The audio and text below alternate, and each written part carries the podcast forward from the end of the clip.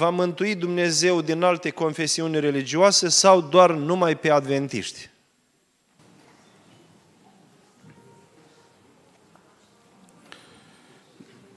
Cred că avem o problemă.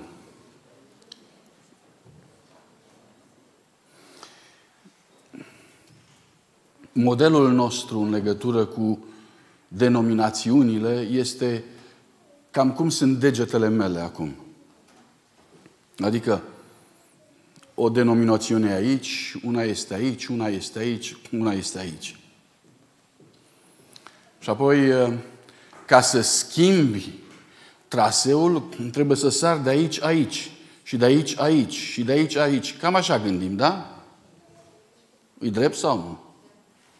Vreau să vă mai prezint un alt model. Modelul ăla care este prezentat în Marea Luptă. În Marea Luptă, modelul nu este, nu este așa, ci este un model telescopic. Știți cum este modelul telescopic? Ai o antenă atât și pe urmă tragi de vârful ei și se mărește. Ăsta e creștinismul. Creștinismul pornește de la mic la mare. Are o bază și apoi de pe baza aceasta crește până la un nivel, apoi se dezvoltă până la alt nivel, apoi se dezvoltă până la alt nivel. Dacă luați modelul acesta din uh, Cartea Apocalipsei, primele trei capitole, veți observa cum Dumnezeu merge în felul ăsta și spune, uite, bisericii din Sardes, vă rog frumos, luați-o în serios, întorceți-vă la dragostea din tâi. Dacă nu, dacă nu, vă voi lepăda și voi merge mai departe, voi merge mai departe cu o rămășiță, cu un alt grup de oameni. Și după Efes a fost Smirna. Și spune același lucru. Smirna merge mai departe. Dar Dumnezeu spune același lucru și acestei perioade. Și așa mai departe. Aș vrea să fiți conștienți de faptul acesta că noi, sub numele ăsta de adventiști de ziua șaptea, n-am inventat totul noi. Noi n-am descoperit totul din Sfânta Scriptură. Noi avem o zestre, noi avem o, o rădăcini foarte puternice care vin din tot creștinismul. Adică noi avem doctrine care stau foarte bine în Biserica Ortodoxă. Nu avem nicio problemă. Trinitatea de acolo vine, corect? Avem doctrine care stau foarte bine în Biserica Baptistă. Da? Botezul. Când este vorba de descoperirea Domnului Isus Hristos, mergem înapoi unde ai spus tu. La Luther, Calvin și așa mai departe. Deci, Duhul lui Dumnezeu și Dumnezeu lucrează continuu în istorie pentru ca adevărul să crească, să devină eficient și la un moment dat să devină eficient pentru vremea în care trăim astăzi. Noi credem că așa numita Biserică Adventistă de ziua șaptea vine în lumea creștină cu provocări noi, care țin de Sfânta Scriptură pe care ceilalți nu le reprezintă sau nu le-au înțeles. De pildă, dincolo de tot tezaurul creștin pe care l-au ceilalți, Biserica Adventistă de ziua șaptea face creștinismul atent la legea lui Dumnezeu, pe care creștinismul a pierdut-o. În mod special la sabat, pe care creștinismul l-a pierdut în secolul IV și de atunci nu-l mai recuperează deloc. Face trimitere la sanctuarul ceresc. Înțelegeți? Adică noi am dorit ca ceea ce noi am înțeles să oferim mai departe întregului creștinism care are nevoie de așa ceva, mai ales în ultimul timp sau în ultima perioadă în care noi trăim. Dacă avem concepția asta, atunci evident că Dumnezeu lucrează în toată lumea. Dumnezeu lucrează cu oricine îl iubește pe El. Care e diferența? Diferența este că unii dintre noi am rămas în urmă,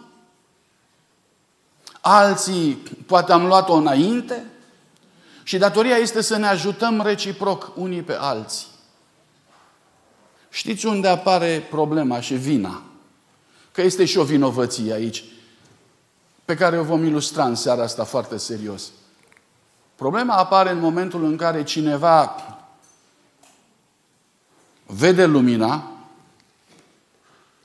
din cuvântul lui Dumnezeu și o pune sub obroc. De aici apare vinovăția. Când gestul ăsta apare și se instalează în viața cuiva, atunci persoana respectivă luptă împotriva luminii și el devine fiu al întunericului, spune Sfântul Apostol Ioan. Dacă în creștinism, indiferent de unde suntem, n-ar fi tendința aceasta de a pune lucrurile sub obroc și de a ne împotrivi luminii, atunci Dumnezeu ar face o lucrare fantastică în mijlocul creștinismului, oferindu-ne toată lumina de care avem nevoie pentru ca în generația asta a sfârșitului creștinii să aibă toată puterea de care au nevoie pentru ca să facă față valului de imoralitate care se ridică azi. Să facă față tuturor tendințelor care sunt astăzi pentru a lupta împotriva lui Dumnezeu. Lumină există. Adevăr există. Duhul Sfânt lucrează în lume. Important este să nu ne împotrivim adevărului. Asta este marea noastră provocare. Nu știu dacă ă, întrebarea este foarte bună și nu știu dacă am răspuns de plin, dacă mai este vreo portiță care nu s-a rezolvat, te rog să-mi spui. Este cumva, n-am fi noi adventiști exclusiviști, că zicem doar noi vom fi și altcineva nimeni. Dar nu zicem. Asta e că noi nu zicem lucrul ăsta. Noi zicem că Dumnezeu ne-a încredințat nouă cuvântul Său, cum am încredințat-o și celorlalți, iar noi, din cuvântul acesta, încercăm să ajutăm toată lumea cu acele părți ale Scripturii care au fost respinse datorită faptului că s-a respins lumina.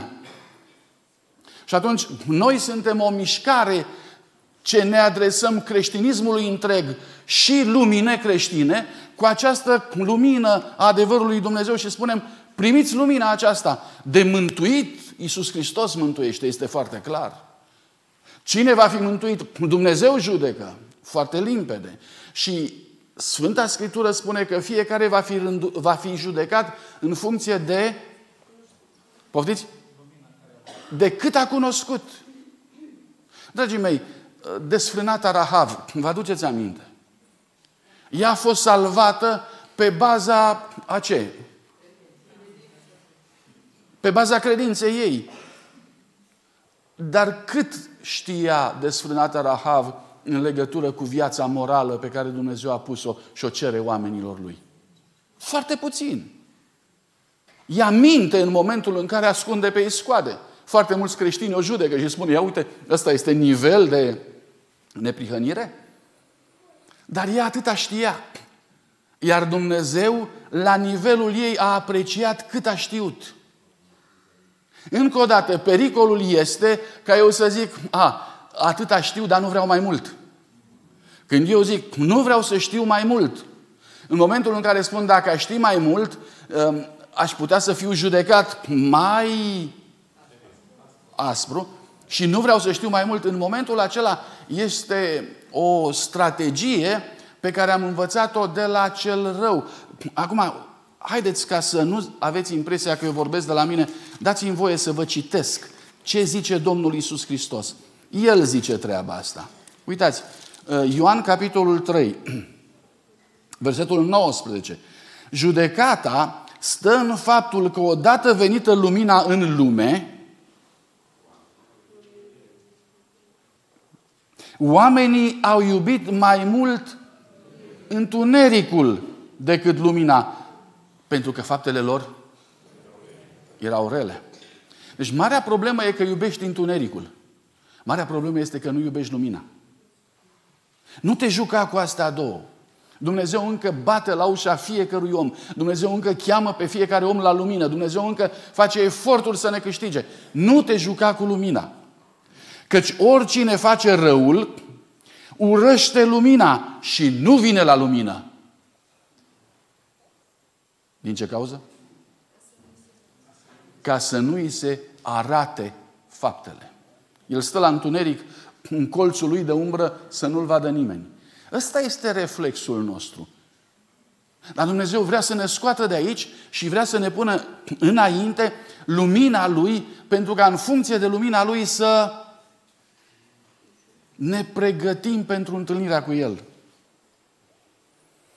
Dar cine lucrează după adevăr, vine la lumină, pentru ca să îi se arate faptele, fiindcă sunt făcute în Dumnezeu. Asta este ecuația luminii. Da, mulțumim foarte mult.